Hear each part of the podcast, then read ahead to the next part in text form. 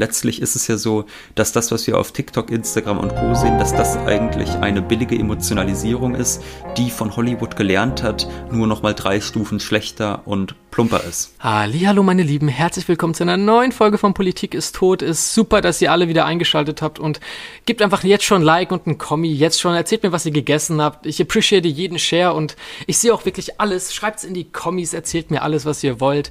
Dann jetzt mal ernsthaft Spaß beiseite. Heute geht es natürlich um Influencer, wie das jetzt unschwer zu erkennen war.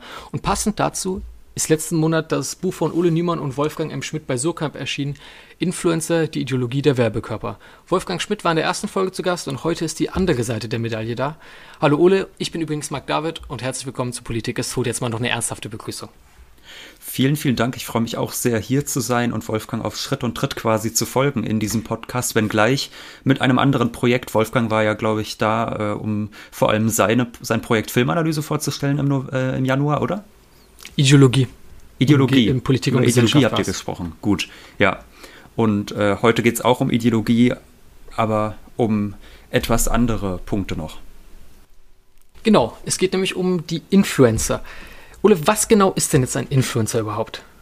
Ja, das ist äh, gar nicht so eindeutig für viele. Also für mich ist es eigentlich eindeutig, aber es gibt da doch eine gewisse Uneinigkeit in der äh, journalistischen Gemeinde beispielsweise, aber auch unter Influencern selbst. Also Rezo, der sagte mal dem NDR, ja, die Anne Will ist ein Influencer, die FAZ ist ein Influencer, wir sind alle Influencer, wir alle beeinflussen Menschen. Da würde ich sagen, nein, das ist schon mal falsch.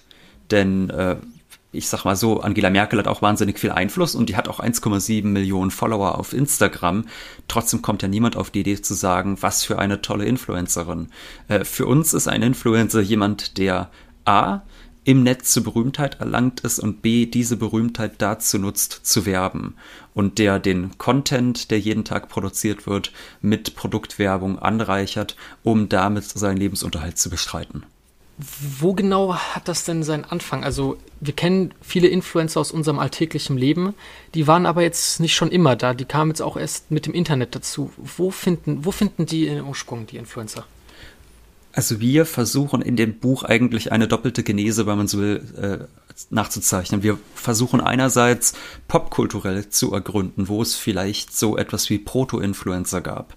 Äh, wir widmen uns im ersten Kapitel dem Hollywood-Kino, das ja in den 90er und Nuller Jahren noch popkulturelle Avantgarde war, während das ja heutzutage so ist, dass das Kino wahnsinnig an Bedeutung verloren hat. Also die Gaming-Industrie zum Beispiel wächst und wächst und wächst, wohingegen wir auch vor Corona schon vom Kinosterben gesprochen haben, das unaufhaltsam vorangeschritten ist. Wir glauben, dass man aber im Kino der 90er und Nuller Jahre noch sagen konnte, dass das Kino noch Avantgarde war und dass es äh, sehr viel, was wir jetzt bei den Influencern sehen, schon vorgezeichnet hat.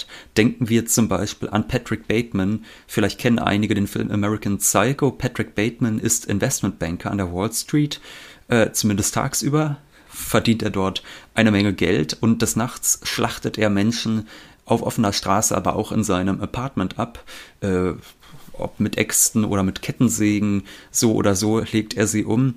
Und äh, ganz am Anfang des Films gibt es da zum Beispiel eine sehr interessante Szene. Da gibt es eigentlich so was wie eine Morning Routine. Also wir kennen das ja heute alle von YouTube. Das ist ja mittlerweile ein eigenes YouTube-Genre geworden, beziehungsweise was heißt mittlerweile? Schon seit mehr als zehn Jahren eigentlich ist das ein eigenes YouTube-Genre, dass Influencer die Banalität ihres Aufstehens, ihres sich Anziehens, sich Duschens, sich Schminkens etc. nacherzählen und sich das Millionen Menschen angucken. Und ein Vorreiter davon war beispielsweise Patrick Bateman, der am Anfang von American Psycho ganz genau erzählt, welche Produkte er nutzt für seine Hautpflege, wie viele Sit-ups er macht, was er trinkt und so weiter und so fort. Und wir können aber ganz viele Vorläufer der Influencer und des Influencer-Marketings äh, in diesen Filmen entdecken.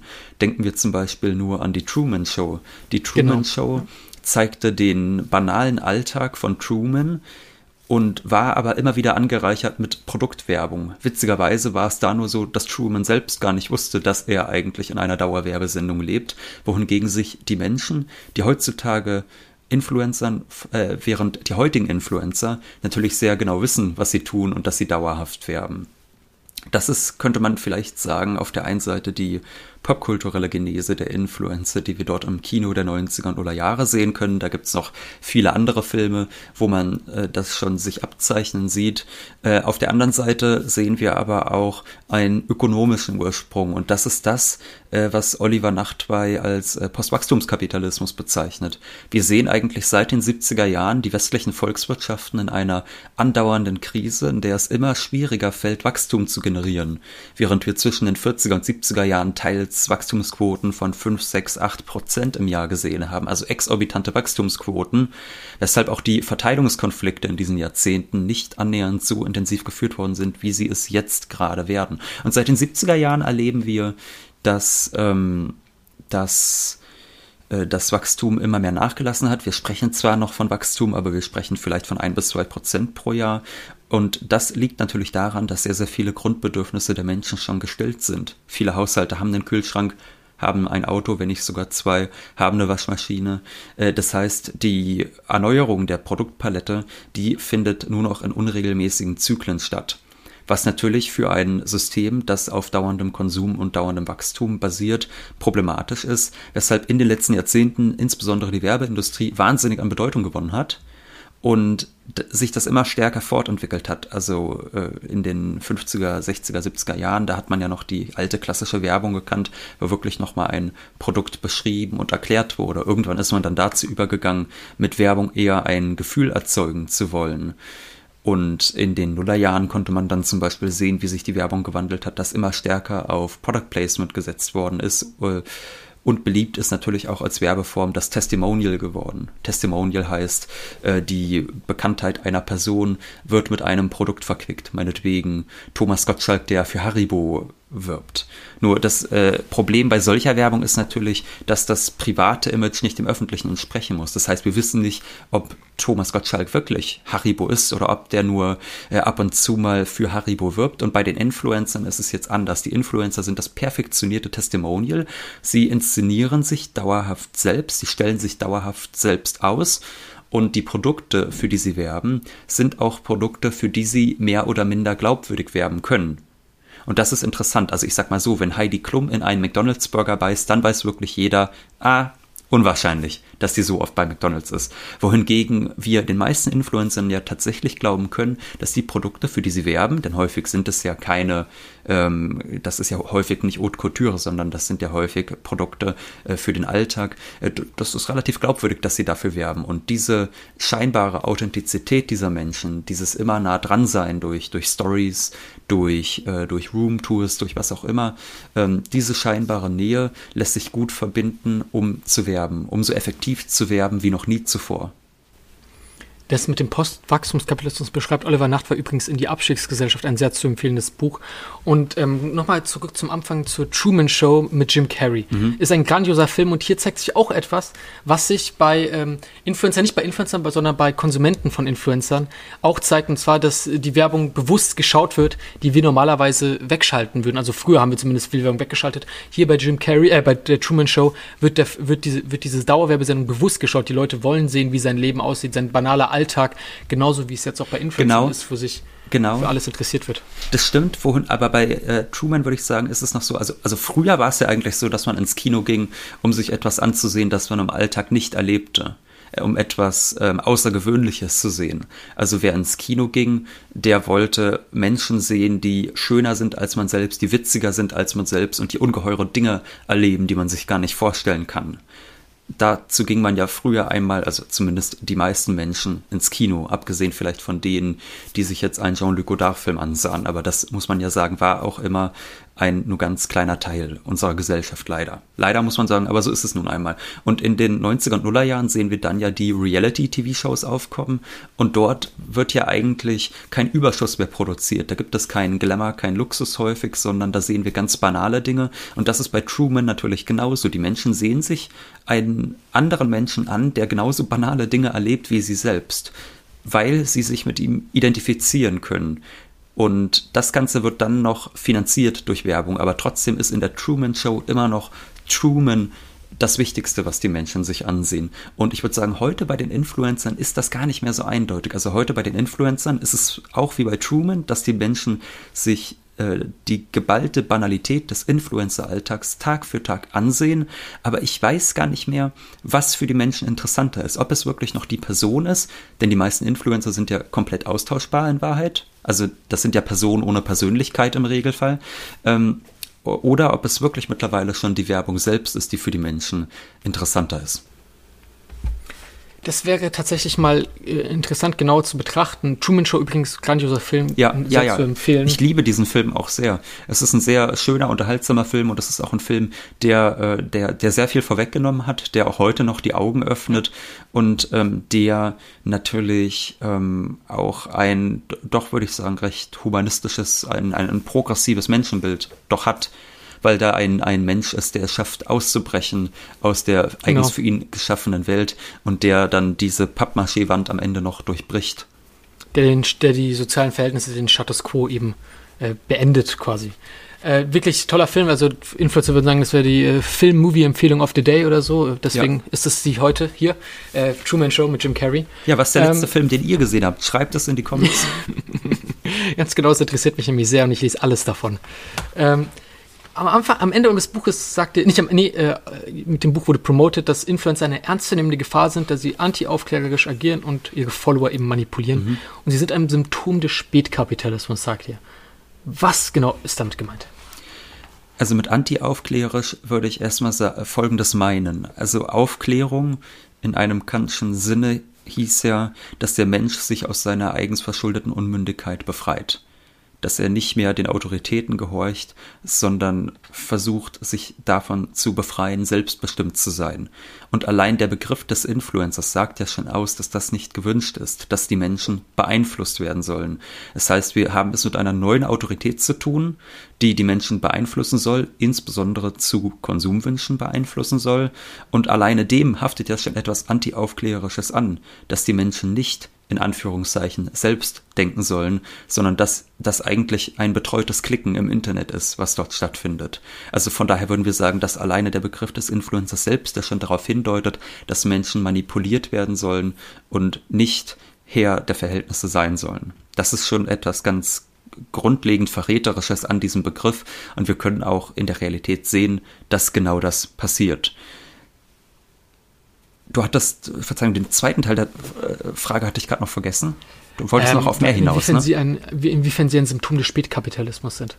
Ja, äh, wir glauben ja, dass dieser kollektive Aufstieg, also ich hatte eben schon angesprochen, zwischen den 40er und den 70er Jahren konnten wir erleben, dass es ein exorbitantes Wirtschaftswachstum gab, das breite Bevölkerungsschichten aus der Armut herausgehoben hat.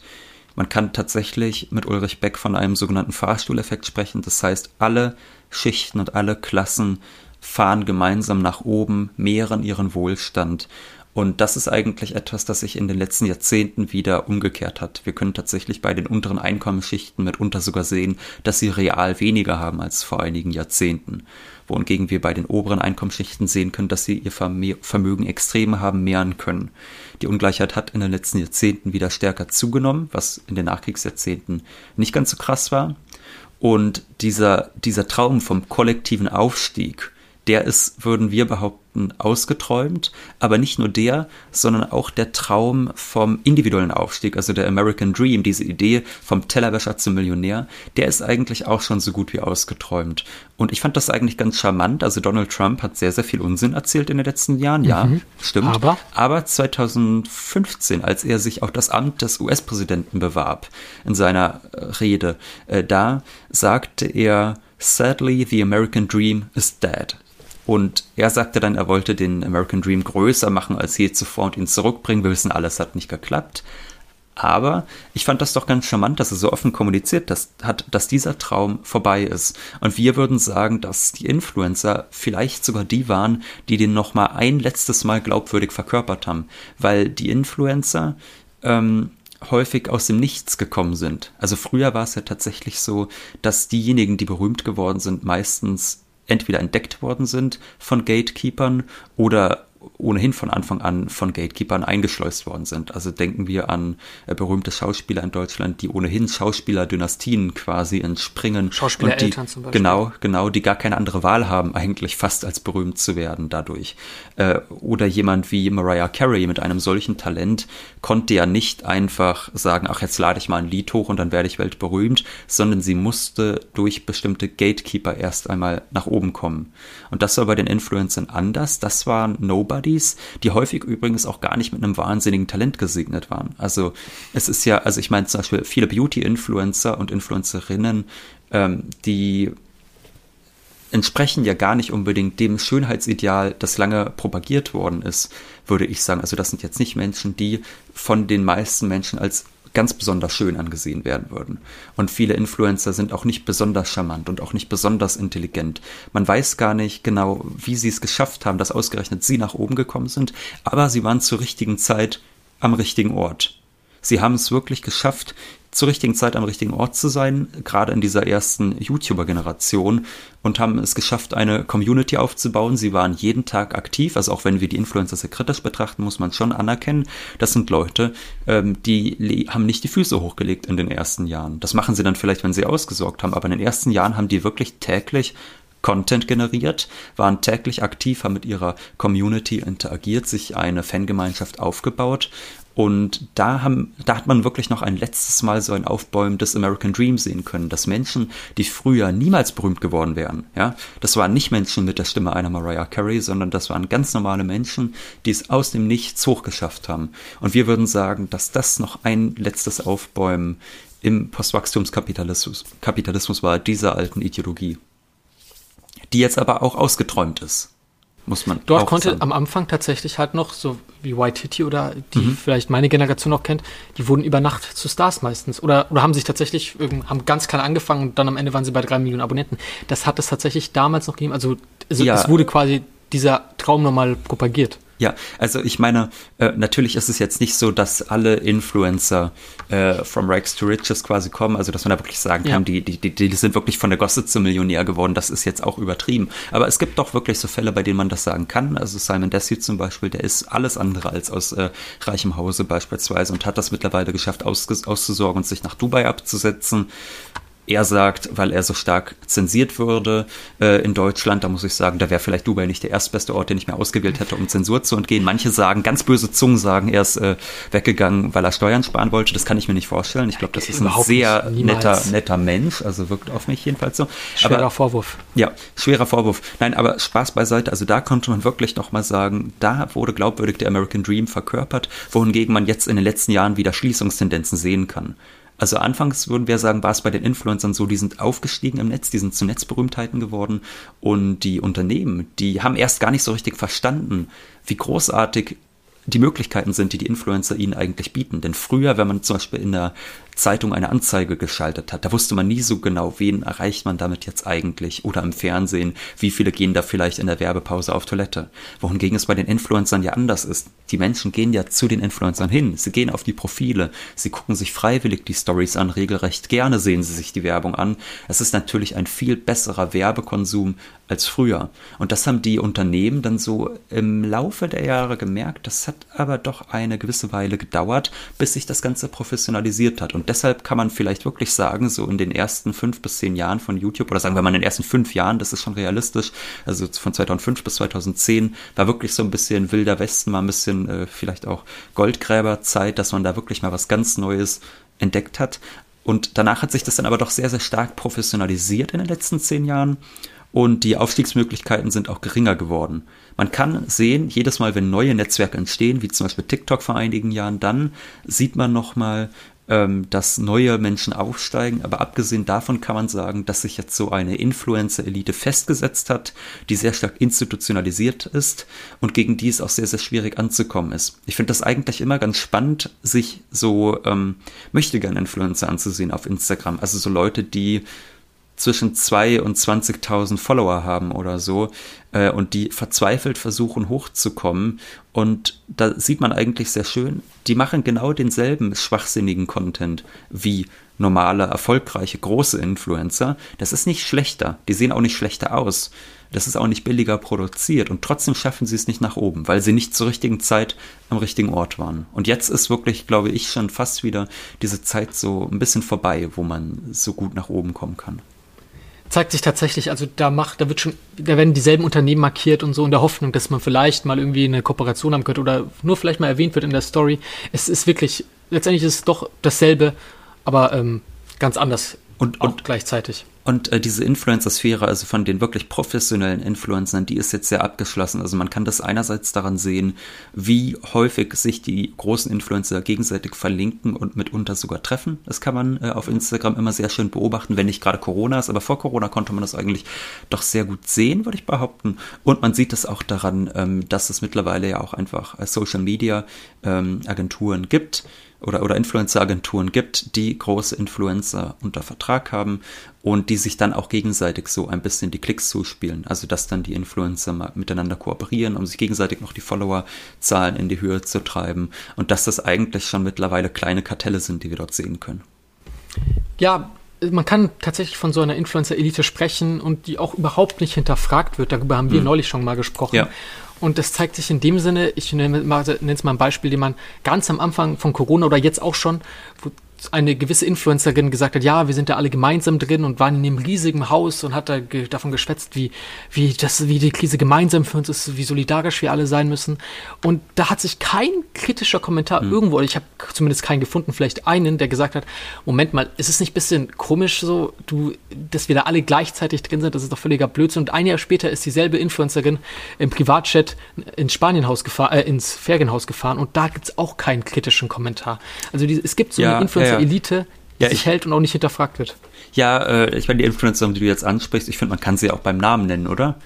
Also ja, es ist kann ich doch gerne machen. Genau, es ist unsere, unsere aller Freundin Bibi Klaassen und die äh, ist kürzlich dann mit Julienko zusammen äh, nach Spanien geflogen, ganz Corona-safe im Privatjet und ich fand das besonders toll, weil sie dann in ihrem Video vor ihrem neuen Ferienhaus waren und dann sagten, ja, sechs Schlafzimmer und sechs Badezimmer und äh, dann standen sie in der in der Garage und dann meint der Julienko, ja, äh, die Garage ist jetzt acht mal sechs Meter groß, äh, bisschen größer als bei uns in Deutschland zu Hause. Und da habe ich kurz nachgerechnet, denkst du, okay, acht mal sechs, das sind 48 Quadratmeter das ist ja einfach so eine gute Wohnungsgröße eigentlich schon. Also ich meine in Berlin, äh, wie viel man in Berlin zahlen muss, um jetzt eine neue 48 Quadratmeter Wohnung zu zahlen, würde ich mir gar nicht vorstellen. Und dass dann nicht ein Fan mal in den Kommentaren sagt, hm, ist irgendwie komisch, dass diese Leute, denen ich da in ihrem Ferienhaus zusehe, eine Garage haben, die so groß ist wie die Wohnung, die ich mir äh, mit meinen Eltern und vielleicht noch einem Geschwisterkind teile,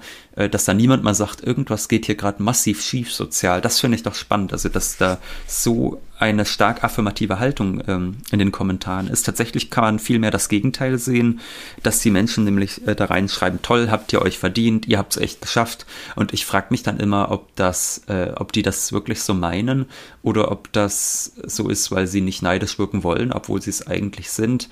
Äh, ich würde mich, ich, ich würde hoffen, dass sie ein bisschen äh, Wut und Hass doch verspüren, aber äh, es scheint nicht so leider.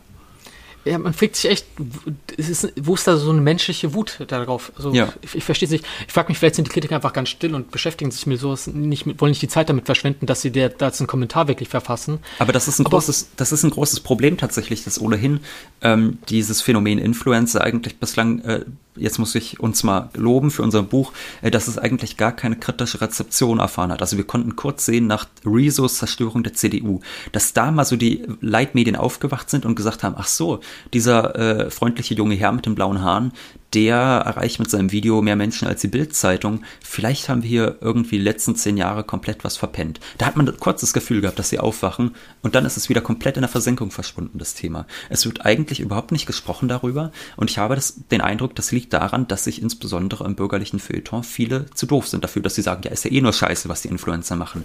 Stimmt zwar faktisch, es ist eigentlich nur konsumistischer Schund, den die Influencer produzieren. Denken wir an Videos, wo sich Menschen in Badewannen voller Nutella legen. Nächste Woche legen sich dann in eine Badewanne voller äh, Wackelpudding. Also das ist ja so der intellektuelle Anspruch durchschnittlicher Influencer-Videos. Oder denken wir daran, äh, ich bestelle alles auf Amazon, was mit dem Buchstaben Z beginnt und so weiter und so fort. Das sind ja immer nur solche Challenges. Und man hat so ein bisschen den Eindruck in den letzten Jahren, dass da viele ähm, kritische Beobachter sagen, ja, das ist ja alles blöd, deshalb müssen wir uns nicht damit auseinandersetzen. Und das ist falsch, denn wir sprechen hier von einem Phänomen, das Millionen junger Menschen erreicht und Millionen junger Menschen aktiv verblödet. Und gerade deshalb muss darüber gesprochen werden, auch wenn es zugegebenermaßen grässlich ist, sich damit auseinanderzusetzen. Es war auch kein leichtes Recherchejahr, muss ich äh, jetzt mal mitleidserheischend sagen, aber man muss es tun. Ganz genau, das ist recht, recht, recht wichtig, weil, sagen wir mal, der Buchmarkt über Influencer ist von Influencern tatsächlich dominiert. Genau, also ja. es gibt Bücher von Influencern, wie sie zu Influencer wurden, wie auch du es schaffen kannst, zum Influencer zu werden. Also das gab es alles, aber eine kritische Rezeption tatsächlich äh, wurde kaum, wurde noch gar nicht, gab es doch überhaupt nicht. Genau, äh, sehr also, wenig es ist tatsächlich so, dass es sehr viele Bücher von Influencern gibt, beziehungsweise im Regelfall äh, sind die ja nicht von denen selbst geschrieben, denn Menschen, die noch nie ein Buch gelesen haben, können schlecht einen schreiben. Das läuft meistens eher so, dass die Influencer äh, Gespräche führen mit Ghostwritern und die schreiben das Buch dann und ja. ähm, diese Bücher, die verkaufen sich dann interessanterweise auch immer sehr gut, weil die Influencer doch eine recht große Fangemeinschaft haben. Also denken wir zum Beispiel an Montana Black, der gerade sein zweites Buch veröffentlicht hat. Das ist ein Renner. Ja, also das verkauft sich wirklich richtig. Auch der erste Band schon, ja. Ja. Äh, oder äh, Katja Krasavice zum Beispiel hat auch ein sehr erfolgreiches Buch tatsächlich. Ja, die, die, ich glaube, Bitch-Bibel hieß das Buch, wenn ich mich recht entsinne. Äh, war auch tatsächlich recht erfolgreich. Äh, das ist das eine, was es gibt. Und dann gibt es natürlich noch so von Menschen aus der Marketingbranche, also branchenintern, gibt es dann noch Anleitungen, wie man gutes Marketing betreibt, also in Kooperation mit Influencern. Das sind die beiden Seiten. Aber es gibt nichts über Influencer von außerhalb der Branche. Und da haben wir gesagt, da müssen wir mal etwas gegen unternehmen. Ja. Und deswegen beschäftigt ihr euch auch in, dem Buch, in eurem Buch in zehn Kapiteln mit quasi zehn Thesen. Wir haben schon einige jetzt davon angesprochen. Und äh, ein Kapitel, mein Lieblingskapitel, äh, ist der gute Mensch von Instagram. Und wir haben uns jetzt auch für die Folge dieses Thema rausgesucht, weil wir beide das Drama von Brecht, diese Anspielung darauf, der gute Mensch von Sichuan, beide sehr lieben, dieses Drama. Ähm, genau, hier, hier geht es um die guten Menschen von Instagram. Ich erlaube mir mal kurz äh, vielleicht vorzulesen, wenn wir zu diesem Thema kommen. Ähm, zur Erklärung, wir haben am Anfang eines jeden Kapitels eine Bildbeschreibung, um das Ganze etwas plastischer zu machen, damit die Menschen sich vorstellen können, worum es im Kapitel geht, noch bevor wir es explizit erläutern. Zitat Geschickt ist die Perspektive gewählt, in der die Influencerin vor dem Burj Al Arab, dem berühmtesten Hotel Dubais, posiert. Mit der linken Hand streckt sie der Kamera ein DIN A4 großes Pappschild entgegen, auf dem mit rosa Filzstift geschrieben steht Strong Independent Women. Gesponsert wird diese emanzipatorische Message von der Parfümeriekette Douglas, die zum Weltfrauentag die Kampagne Hashtag You Are Women gestartet hat. Als die Abgebildete in den Kommentaren unter ihrem Post auf die Widersprüchlichkeit der Fotos hingewiesen wird, reagiert sie ungehalten richtig sinnloser Kommentar ist ihr ein Statement, so ein Bild in einem Land zu machen, in dem Frauen nicht dieselben Rechte haben wie bei uns. Drei Ausrufezeichen. Doch es ist vor allem sie selbst, die von diesem Statement profitiert, sie und der sich emanzipatorisch gebende Kosmetikkonzern. Das ist die Einleitung eben zu Der gute Mensch von Instagram, wie ich schon gesagt habe, eine Anspielung auf Der gute Mensch von Sichuan. Doch worum genau geht es erstmal in dem Drama, ganz kurz bevor wir darauf weiter eingehen? Drei Götter besuchen die Erde mit dem Ziel, einen guten Menschen zu finden, um diese Götter darin zu bestätigen, dass die Welt, wie wir sie geschaffen haben, dass sie gut ist, also wie die Götter sie geschaffen haben. Es dauert bis dann, doch sie finden die Prostituierte Shente, die zeigt, dass sie gut ist und hinterlassen ihr, und hinterlassen ihr Geld, mit dem sie einen Tabakladen errichten möchte, äh, mit dem sie einen Tabakladen errichten möchte, um mit dem Gewinn, den sie damit macht, den armen Menschen der Stadt zu helfen. Schnell wird ihre Gutmütigkeit und Hilfsbereitschaft schamlos ausgenutzt und sie macht keine Gewinne. Sie sieht sich gezwungen, einen Vetter sich auszudenken, Shuita, quasi ein alter Ego, der rein kapitalistisch denkt und die Armen hart ausbeutet, aber das Geschäft zum Laufen bringt. Am Ende des Dramas ist sie zerrissen, Shanti, und gibt dann auch zu, dass sie Shuita ist, dass sie die Last auf ihren Schultern nicht mehr aushält. Sie sagt, euer einstiger Befehl, gut zu sein und doch zu leben, zerriss mich wie ein Blitz in zwei Hälften. Und die Götter? Die scheren sich recht wenig darum. Sie sagen Shinti, ja, einmal im Monat kannst du dir Shuita zur Hilfe holen, aus dem Schreiderschrank quasi holen und wird von den Göttern alleine zurückgelassen. Sie will gut sein, schafft es aber nicht zugleich Kapitalisten zu sein. Und diesen Widerspruch behandelt eben Brecht mit diesem Drama. Gut sein und doch leben, Karriere unter menschlichen Bedingungen. Doch was genau hat das denn jetzt mit Influencern zu tun, Ole? Naja, wie würden sagen, dass die Influencer eigentlich diese Logik umkehren? Also in Brechts Drama sehen wir eine junge Frau, die versucht, Gewinne zu machen mit einem kapitalistisch handelnden äh, Unternehmen und diese Gewinne dann zugunsten der Armen umzuverteilen. Das große Problem ist, je großzügiger sie sich gibt, den Armen gegenüber, desto weniger Gewinne kann sie machen. Ihr großes Problem liegt eigentlich darin, dass sie, um Gutes zu tun, erst einmal andere ausbeuten muss. Und das ist ein Widerspruch, der für Brecht unauflöslich ist. Und die Influencer machen das eigentlich ganz geschickt. Die kehren das Ganze nämlich um. Sie tun nicht, sie äh, nehmen nicht Geld ein, um Gutes zu tun, sondern sie tun scheinbar Gutes, um damit Geld zu machen. Wie man zum Beispiel ähm, äh, bei der eben beschriebenen Influencerin sieht. Die steht vor dem Burj Al Arab in Dubai und hält ein Plakat hoch, äh, auf dem eine emanzipatorische Botschaft steht. Und da sagt man ja erstmal, tolle Sache, äh, Frauen unterstützen, sind ja sofort alle dabei, außer man ist irgendwie komplett stehen geblieben vor 50 Jahren. Nur wenn man dann ein bisschen nachdenkt, dann merkt man doch, okay, eigentlich ist dieser Frau das wahrscheinlich gar nicht sonderlich wichtig mit den Frauenrechten, denn ansonsten würde sie nicht in Dubai Urlaub machen.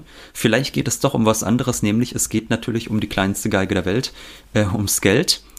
Und sie propagiert Frauenrechte in diesem Fall, um damit das Unternehmen Douglas oder das Image des Unternehmens Douglas zu verbessern und damit sie dafür Werbegelder kassiert. Und da können wir eigentlich sehen, dass sie diese äh, Handlung der Chanté genau umkehrt. Also Chanté tut Gutes, äh, tut Böses, um Gutes zu tun, könnte man sagen. Also sie beutet andere aus, um dann dieses Geld umverteilen zu können. Und bei den Influencern ist es deutlich angenehmer. Die tun scheinbar Gutes, um dann Geld einzunehmen.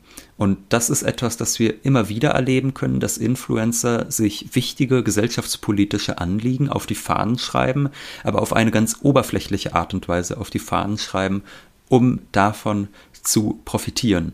Und das tun sie teilweise, in, wenn sie dafür bezahlt werden, wie am eben genannten Beispiel, da steht dann die Parfümeriekette Douglas dahinter. Wir sehen das aber auch in vielen Fällen, wo sie nicht dafür bezahlt werden, dass sie eigentlich ähm, sich nur für gesellschaftspolitische Anliegen einsetzen, die entweder ihnen selbst finanziell nutzen oder dank derer sie sich selbst in den Mittelpunkt rücken können.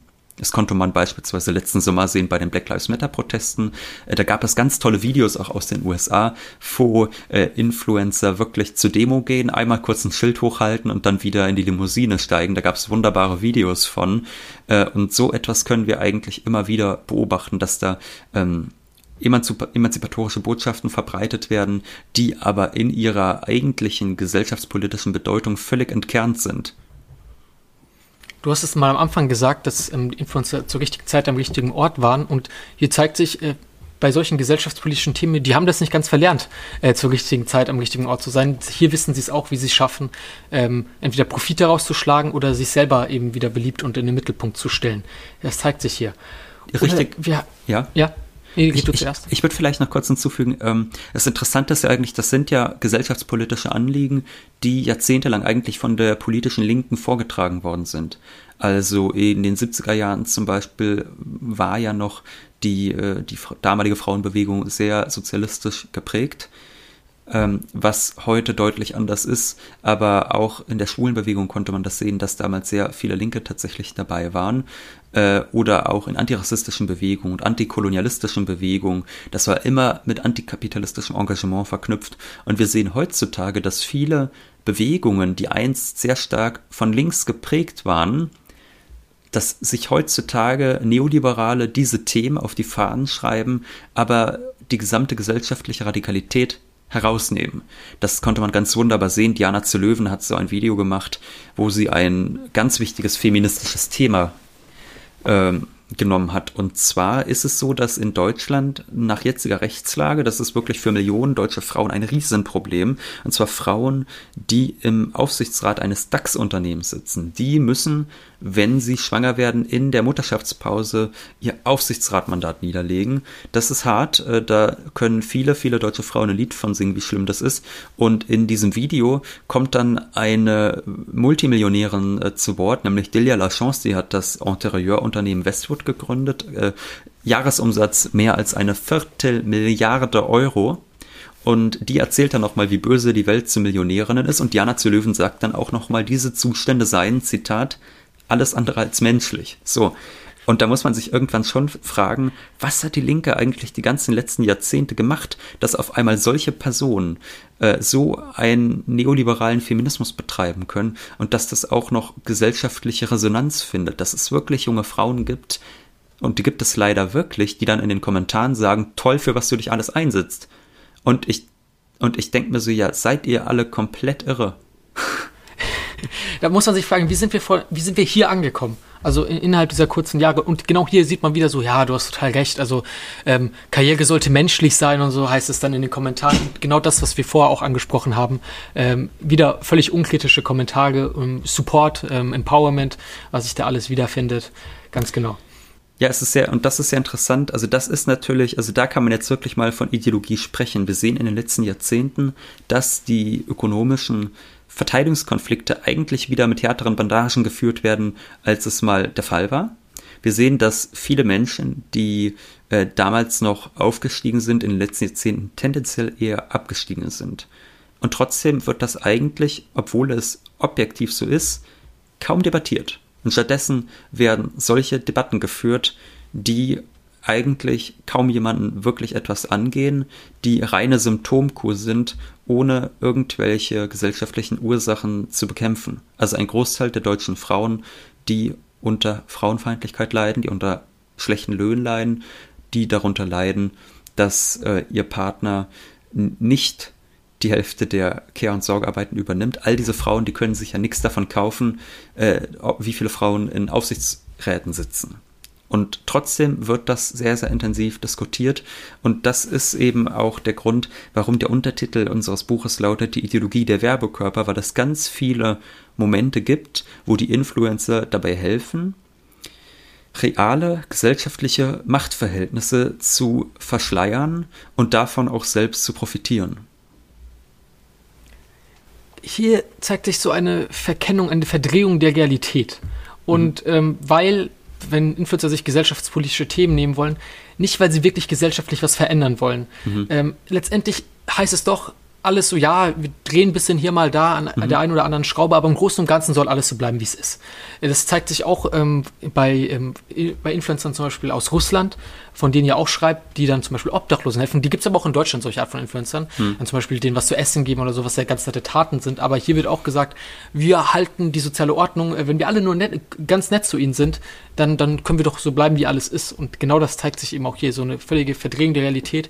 Man, man gibt sich den Schein, man will gesellschaftlich was verändern aber letztendlich hält, will man doch einfach nur den Status quo aufrechterhalten. Ja, man kann, glaube ich, bei den Influencern ganz gut sehen, was für kulturelle Themen sind gerade wichtig. In Deutschland sehen wir, dass in den letzten Jahren einige Influencer, die vorher nur konsumistischen Schund gemacht haben, auf einmal dazu übergegangen sind, sich feministische, ähm, ökologische und antirassistische ähm, Themen auf die Fahnen zu schreiben. In Osteuropa zum Beispiel, das fand ich sehr interessant, äh, sieht man andere Themen. Zum Beispiel sieht man ähm, bei TikTok in Osteuropa und in Russland ganz häufig das Thema Obdachlosigkeit inszeniert. Das Interessante ist aber, dass es jetzt nicht so ist, dass da junge Menschen sagen, wir gehen jetzt durch die Stadt äh, und geben einem Obdachlosen ein Lunchpaket und filmen uns dabei. Das wäre ja noch so ganz nett. Sondern wir sehen Influencer, die Videos drehen, in denen sie so tun, als wären sie selbst obdachlos. Und dann kommt ein anderer TikToker und schenkt denen einfach mal ein iPhone oder ein Geldbündel, äh, ein Bündel voller Geldscheine. Das sind die absurden Videos, die wir sehen können und im Hintergrund laufen dann die immer selben Songs wie Can We Kiss Forever äh, beispielsweise. Ähm, Falling das, von Trevor Daniels. Genau, Falling von Trevor Daniels auch sehr beliebt, was auch damit zusammenhängt, dass TikTok-Stars mitunter von großen Musiklabels dafür bezahlt werden, äh, ihre Songs einzubinden in TikTok-Clips, damit die dann häufiger gestreamt und gedownloadet werden. Und das, was man hier halt sehen kann, ist, da wird ein wichtiges politisches Anliegen genommen, nämlich wir müssen Obdachlosen helfen. Das wird aber nicht ausformuliert. Es wird auch nicht darauf hingewiesen, wie groß dieses Problem eigentlich ist. Es wird überhaupt nichts inhaltlich gesagt. Oder wie man helfen kann oder sowas. Genau. Es wird einfach nur ein kitschiges Video gedreht, in dem man so tut, als wäre man obdachlos und dann kommt halt irgendwer und gibt dem dann 1000 Euro, was in echt natürlich nicht passiert. Und es ist übrigens auch ganz lustig, dann in die Kommentare zu sehen, weil da auch nie jemand sagt, ja, ist ja ein bisschen ekelhaft, so ein Video zu drehen. Ähm, und also es ist ganz, ganz seltsam, sich diese Videos anzusehen und man muss das, glaube ich, wirklich so zusammenfassen, dass diese Influencer sich wichtige Themen nehmen, wirklich allein, um sich selbst zu inszenieren. Also diese Themen dienen nur dazu, sich selbst als Marke bekannter zu machen, aber eine wirkliche Behandlung dieser Themen findet nicht statt. Man konnte Ähnliches auch sehen bei der schon erwähnten Diana zur Löwen. Die hat ähm, letztes Jahr ein Reel hochgeladen, beziehungsweise bei ein, ein auch bei TikTok wurde das auch hochgeladen, ein Video. Da äh, werden, da sieht man ihr Gesicht. Ihr läuft eine Träne übers Gesicht in Schwarz-Weiß äh, und dann steht da irgendwie so und so viele Kinder leben in Kinderarmut äh, und im Hintergrund läuft dann dieses Justin Bieber Lied Lonely. Und man fragt sich so, gut, das haben wir jetzt gehört und worum ging es hier eigentlich gerade? Ging es darum, wirklich äh, diesen Kindern etwas Gutes zu tun oder ging es nicht vielmehr darum, sich selbst zu inszenieren? Und wenn man dann ein paar Stunden später, das ist jetzt kein Spaß, ein paar Stunden später hat Diana zu Löwen in ihrer Instagram-Story eine Roomtour gemacht durch ihre neue möblierte Berliner Innenstadtwohnung. Und da muss man einfach sagen, okay, diese Wohnung, die verschlingt wahrscheinlich schon fast so ein deutsches Mediangehalt, könnte ich mir vorstellen. Also das ist ja auch eine Frau, die sich einfach mal für 2800 Euro eine Chanel-Tasche kauft. Und die sagt morgens, ach, schlimm mit der Kinderarmut und abends zeigt sie dann ihre Luxuswohnung. Und da muss ich einfach sagen, das ist schäbig. Das ist schäbig und da geht es wirklich nur darum, sich selbst in den Mittelpunkt zu rücken. Und dass die sozialen Verhältnisse unter denen auf der einen Seite Menschen in Armut leben und auf der anderen Seite Menschen in Berliner Luxus-Apartments leben, dass das vielleicht auch etwas miteinander zu tun hat, das würde sie natürlich ungern thematisiert sehen. Natürlich nicht. Ähm, und hier wieder, wir kommen immer wieder darauf zurück, wieder kein kritischer Kommentar dazu. Alles, ja. auch, auch bei diesen äh, Videos mit der Obdachlosigkeit, da ist dann Ehrenmann, voll korrekt von dir, Bro und so Zeug. Das genau. findet sich dann gerne wieder die Menschen sind da sehr gerührt, die sind da sehr anfällig für, weil sie auch natürlich manipulierbar werden durch die, äh, durch die dauerhafte ähm, allumfassende Kulturindustrie. Letztlich ist es ja so, dass das, was wir auf TikTok, Instagram und Co sehen, dass das eigentlich eine billige Emotionalisierung ist, die von Hollywood gelernt hat, nur noch mal drei Stufen schlechter und plumper ist. Ganz genau. Ole, ganz am Anfang haben der Folge hieß es, wo haben äh, Influencer ihren Ursprung. Wie glaubst du, geht es jetzt mit Influencern weiter? Also man, wir machen es jetzt mhm. wie in so einer Q11-Klausur, wir gehen über den Ausblick ja. immer am Ende. Haben Influencer eine Zukunft? Weil man kennt doch diese Relevanz, viele, die damals in der ersten Übergeneration waren, sind in völliger Irrelevanz verschwunden. Wird sich das mhm. allgemein auf Influencer auswirken?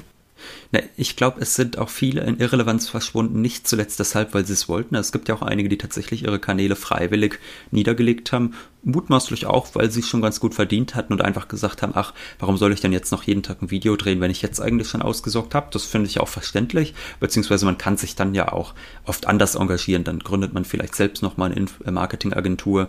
Äh, das geht ja alles. Aber äh, ein Großteil der Influencer, die bereits erfolgreich sind, macht tatsächlich weiter, ähm, wenngleich manche so ein bisschen ihren Content herunterfahren. Also man hat das bei Simon Desue gesehen, äh, auf Simon Desues YouTube-Kanal zum Beispiel steht, es gebe fast jeden Tag neue Videos. Und das steht auch immer noch tatsächlich auf dem YouTube-Kanal-Banner. Wohingegen es de facto so ist, dass er teilweise einen ganzen Monat lang nichts mehr hochlädt. Der Mann hat ausgesorgt. Der ist weg. Der ist nach Dubai. Ciao. Sehen wir nie wieder. Ähm, wir sehen dann aber auch, dass die Politiker immer mehr die Influencer umarmen. Äh, das kann man jetzt gerade sehen, dass gerade im Bundestagswahlkampf sehr viele Politiker dann bezahlte Kooperationen machen äh, mit Influencern. Also Diana zu Löwen hat neulich ähm, mit CSU-Politikern gesprochen und das war ganz toll, weil sie dann auch gesagt hat, nein, nein, ich werde nicht, ich werde nicht von der CSU bezahlt, ich werde von der es bayerischen Staatskanzlei bezahlt. Wie bitte? Nein, nein, sie wurde auch bezahlt, aber sie hat gesagt, ich werde nicht von der CSU bezahlt, sondern ich werde, ich erhalte eine Aufwandsentschädigung von der bayerischen Staatskanzlei, wo ich so dachte, gut, die Aufwandsentschädigung, die wird wahrscheinlich nicht nur 100 Euro betragen äh, und bayerische Staatskanzlei ist ja de facto CSU, also ich meine, was ist das für eine irre Aussage? Und das ist etwas, was wir jetzt gerade sehr oft sehen können, das sind insbesondere weibliche Influencer, also Luise Äh, Luisa Della zum Beispiel äh, macht das auch. Die redet jetzt fast täglich äh, mal mit Olaf Scholz, mal mit Annegret Kramp-Karrenbauer und schafft es da wirklich immer über die Themen so zu sprechen, dass bloß nicht kritisch nachgedacht wird. Also mit Annegret Kramp-Karrenbauer redet man dann natürlich äh, nur über die Frauenquote, aber bloß nicht über das 2%-Ziel der NATO. Das wäre dann doch ein bisschen heikel, wenn man auch in Zukunft noch äh, in Fernsehsendungen auftreten können will. Mit Olaf Scholz wird sicherlich über den Wirecard-Skandal gesprochen. Ja, da wird die, die wird den bestimmt hart rangenommen haben, damit Fragen. Da bin ich mir sicher, dass die den richtig gelöchert haben wird. Ähm, und was wir, also wir erleben jetzt die Umarmung der Influencer durch die Politik, wenngleich das ja schon ein paar Jahre zurückgeht. Also wir konnten ja schon vor knapp acht Jahren im Bundestagswahlkampf sehen, dass Angela Merkel das eigentlich sehr klug gemacht hat. Die hat ja äh, Interviews gegeben, YouTubern, also nicht nur LeFloid, sondern sie hat sich da ja mehreren YouTubern in Anführungszeichen gestellt, hat aber natürlich im Vorhinein äh, festlegen lassen, welche Fragen gestellt werden dürfen. Und das waren dann äh, so kritische Fragen wie, wann wird endlich Marihuana legalisiert? Und ich glaube, das können wir in Zukunft auch erleben, dass man sich äh, gerne von Influencern interviewen lässt, weil die häufig Fragen stellen, die nicht sonderlich kritisch sind was natürlich auch daran liegt, dass die Influencer selbst einfach ein ökonomisches Interesse daran haben, dass die Verhältnisse sich nicht ja. ändern. Da wird dann äh, über Repräsentation etc. gesprochen, über Diversity, über solche Themen wird natürlich viel gesprochen, aber über ökonomische Machtverhältnisse wird nicht gesprochen werden. Das ist, glaube ich, das, was wir auch sehen können, was jetzt in Zukunft zunehmen wird noch leider, dass die äh, Influencer politisch eingespannt und von den Karren gespannt werden. Das heißt, es wird nicht mehr nur ähm, für Produkte geworben, es wird nicht mehr nur für Oceans Apart und für Mascara geworben, sondern jetzt wird auch noch ähm, für Parteien mehr oder minder explizit Werbung gemacht. Und ja, indirekt. Was aber ganz besonders spannend ist, glaube ich, ist ja, dass wir, äh, wenn gleich das jetzt ein längerfristiger Prozess ist, wir können sehen, dass auch die realen Influencer abgelöst werden. Es gibt mittlerweile schon ähm, Influencer aus der Retorte, könnte man sagen. Also man versucht künstliche Intelligenzen zu Influencern, wenn man so will, zu machen. Es ist natürlich noch alles sehr im Entstehen begriffen. Äh, es gibt aber schon Unternehmen, die angefangen haben, ähm, digital kreierte Influencer zu produzieren. Also Kentucky äh, Fried Chicken beispielsweise hat ja diese Werbefigur, den Colonel, und der wird nicht mehr wie früher durch Schauspieler repräsentiert, sondern die haben da ein digitales Abbild von produzieren lassen und werben jetzt mit dem auf Instagram mittlerweile. Und ich könnte mir vorstellen, dass wir tatsächlich in den nächsten Jahrzehnten erleben werden, dass wir KI-Influencer haben. Und ich glaube, das ist auch ganz problemlos in Wahrheit ähm, für für auch die äh, User. Denn die Influencer sind ja eigentlich Personen ohne Persönlichkeit. Ich habe es vorhin schon gesagt, das sind ja äh, häufig nicht sonderlich charmante, nicht sonderlich kluge Personen, die sind wahnsinnig ersetzbar, sind häufig auch gar nicht mal so unglaublich schön, also zumindest jetzt nicht den gängigen Schönheitsnormen entsprechend. Und von daher könnte ich mir vorstellen, dass sie längerfristig auch ersetzt werden könnten durch solche KI-Influencer. Zumindest Großunternehmen können es sich sicherlich leisten, solche Influencer aus der Retorte zu produzieren und das könnte für sie deutlich günstiger sein längerfristig, als wenn sie jetzt, sage ich mal, eine Bibi fünfstellige Summen, also das geht ja wirklich um richtig, richtig große Summen, ja. Also da kann es wirklich mal sein, dass so ein Influencer sagt, ich nehme jetzt für einen Post oder fünf Stories, nehme ich mal 30.000 Euro. Das ist, ähm, die, die können da teilweise innerhalb weniger Tage das machen, was äh, viele deutsche Haushalte als Jahresgehalt zur Verfügung haben. Und da könnten sich natürlich viele äh, Unternehmen sagen, naja, ist uns jetzt eigentlich ein bisschen doof, da entwerfen wir uns auch lieber selbst eine Werbefigur. Also dieser Ausblick hört sich ja richtig scheiße an und damit beende ich die Folge für heute. Ich weiß gar nicht. Äh, ich finde es ja eigentlich ein bisschen schön, weil dann diese Menschen auch wieder verschwinden. Ich gönne denen ja nichts. Ich gönne denen nichts, sage ich ganz ehrlich. Ja. Schön wäre es, wenn man nichts mehr davon sehen müsste, aber gut, man kann nicht alles haben. Und mit diesem fürchterlichen Ausblick, den Ole nicht so schlimm findet, ich finde ihn schrecklich, äh, verabschieden wir uns für die heutige Folge. Ola, äh, Ole, ich sage schon Olaf, weil wir vor über Olaf Scholz gesprochen haben. Ole, toll, dass du da warst, hat Spaß gemacht. Und bei 300 Aufrufen schaue ich mir jedes Video an von Wohlstand für alle, wo Ole einen Drink im, äh, im Thumbnail enthält. Und damit wieder schauen. Tschüss, Ole. Vielen, vielen Dank. Wir brauchen dringend Spenden, äh, weil wir gar kein Geld haben.